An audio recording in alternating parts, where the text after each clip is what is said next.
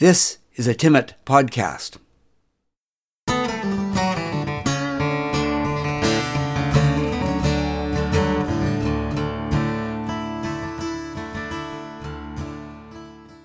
This podcast is part of the series On the Marge.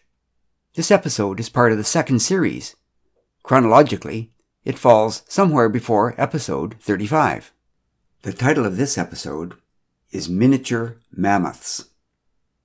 Miniature Mammoths. Dave McPherson down the street likes to walk in the woods. That's not unusual for a Yukoner. Lots of people here walk.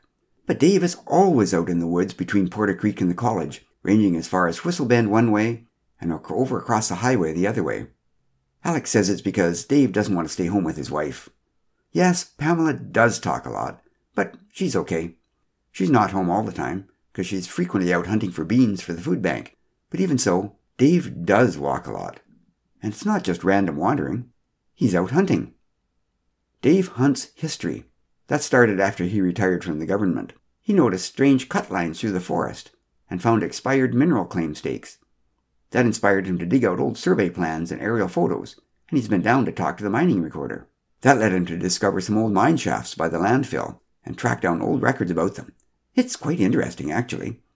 He showed me some old wooden survey posts with Roman numerals hand carved on them, well over a hundred years old, and he has copies of the field notes, handwritten by the surveyors who put those very posts in place.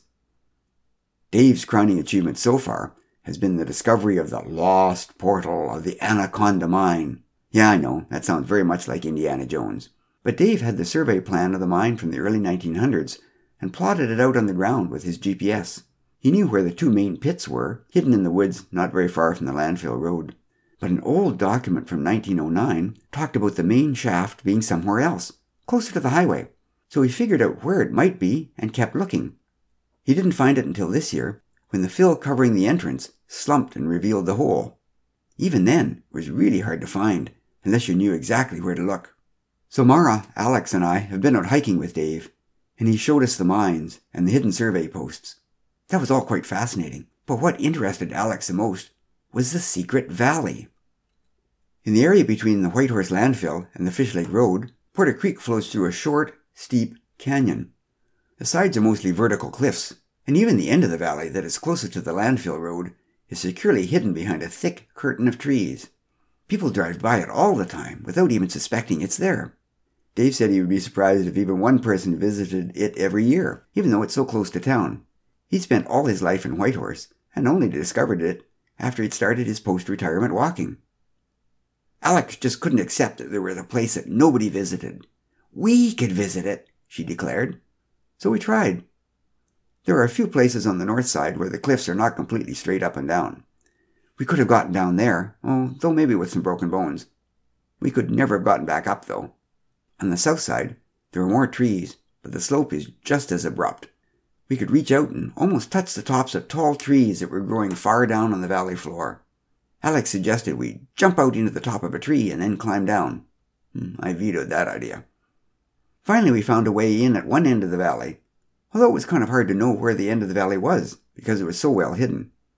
We pushed our way through some very heavy undergrowth and walked gingerly along, right on the edge of the creek. Twenty steps into the valley, it was like being in a jungle. Behind us, we couldn't see where we had entered. There were giant trees really close together, and some had fallen every which way, blocking our path. There were lots of great big leafy plants we had never seen before, and we sank ankle deep into the lush moss at every step. It was hard going, and everything was quite humid. We had to keep crossing the stream on logs, and that was tricky because the creek zigzagged from one side of the narrow valley to the other, hemming us in against the vertical walls. Do you think there are snakes? asked Alex somewhat fearfully. It was certainly the sort of movie set jungle where a big snake would silently drop down and loop itself around some unsuspecting member of the party and carry them off just before they could scream. Hmm, just like Ireland, Yukon has no snakes. At least none that anyone has discovered yet. I set Alex's mind at rest but I hoped we weren't going to be the first ones to make some sort of unhappy discovery. So we struggled on, but after half an hour, we had made very little headway through the jungle, so we turned around and fought our way out again. Only one of us fell into the creek during a crossing, and it wasn't Alex. As we waited for a gap in the traffic so we could cross the highway on our walk home, Alex said, So maybe that's where the miniature mammoths live. I asked what she meant, and she explained. Remember when we were at the Beringia Museum? They had a display about mammoths.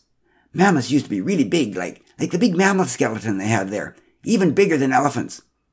But then the weather started to change, and the plants changed, and the mammoths couldn't get enough to eat.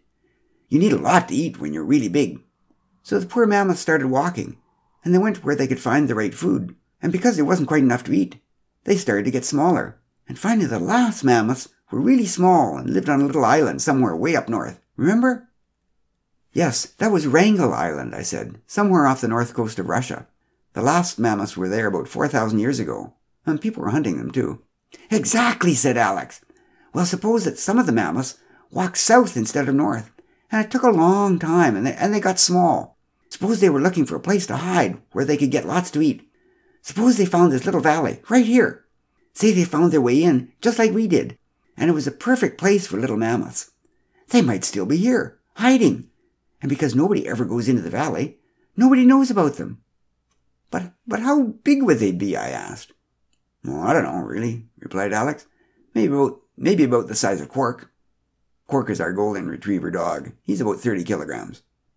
So on the way home, we talked about miniature mammoths and filled in the details. Well, big mammoths would move slowly in herds like elephants. Miniature mammoths might run around in packs like badly behaved dogs, maybe defending themselves by jumping up to push people over, poke them with their little tusks, and trample them with their little feet. Maybe they would come to the end of the valley and look out discreetly between the trees at people going by in their cars. Mother mammoths would warn their mammoth babies not to venture out of the safety of the valley. Father mammoths would train their mammoth children in the pushover, poke, and trample tactics that had protected them for centuries against the few hardy souls that ever ventured into the valley. We're lucky we didn't get killed, exclaimed Alex, and then she giggled. I bet they're all down at the other end of the valley, sharpening their tusks on rocks. So we told Dave McPherson about the miniature mammoths. He laughed and thought it was a good idea. When he took other people to see the mines in the area, he referred to the valley as the Secret Valley of Miniature Mammoths. For the Facebook Outdoors Meetup group, I led a series of hikes that I advertised as skirting the unexplored rim of the Secret Valley of Miniature Mammoths. I realized when I got home that nobody even asked about the mammoths. They just accepted that as the real name. And as we stood on the edge of McIntyre Creek for the geology tour in the fall, the guiding geologist referred to the secret valley of miniature mammoths, just over there, she said, pointing. The rocks were different over there. Everyone nodded knowingly. The secret valley wasn't so secret anymore, uh, at least among the adults of Whitehorse. Alex wanted to make a website about miniature mammoths, so I gave her a hand. It took us a long time on the computer, with a picture of a real mammoth, to cut out the original background and paste it into a photo we had taken of the actual jungle on the floor of the valley. I thought it was kind of cute the way the mammoth was peering out from behind a tree. We added details like how miniature mammoths were shy on their own, but quite aggressive in packs. They were adept in bounding over the creek, a skill they had developed over thousands of years of traveling up and down the deep, secret valley, located in an undisclosed location somewhere near Whitehorse. Alex made up a story about the adventures of Melissa the miniature mammoth who lived in the secret valley. Together, Alex and Mara wrote the story down and made it into a book, complete with hand drawn miniature mammoth pictures. Then I helped Alex read the story into podcasts that we put on our miniature mammoth internet site, along with some of the scanned drawings. That got a lot of attention from the under 10 crowd and was the subject of a study unit in a grade 2 class in one of the Whitehorse schools. And then we sort of forgot about mammoths until several months later when I got a call from a journalist who had been alerted to the mammoth story by his internet cruising eight year old son. If his magazine sent a team to Whitehorse, could I show them the secret valley of miniature mammoths so they could do a video documentary on the last remaining mammoths in the world as part of a series on climate change? They were hoping I could get them close enough for some good footage of the mammoths, hopping over stream, but far enough away so the camera person wouldn't be rushed by the pack. I won't mention the name of the publication, but you'd certainly recognize it if I did. They're big enough to know better. At least the calling journalist had the common sense to be embarrassed when I explained to him the real story of the secret valley of miniature mammoths. we all got a good laugh out of this, and so did Dave McPherson. I'm a bit worried, though. Dave has something new to show Alex and me on Saturday. At the far end of the valley, he has discovered what he is calling The Pond of Giant Beavers. Alex has seen the giant beaver they have at the Beringia Museum. Okay, suppose giant beavers have actually survived 12,000 years since the end of the Ice Age, hidden away here in some secret pond in Whitehorse.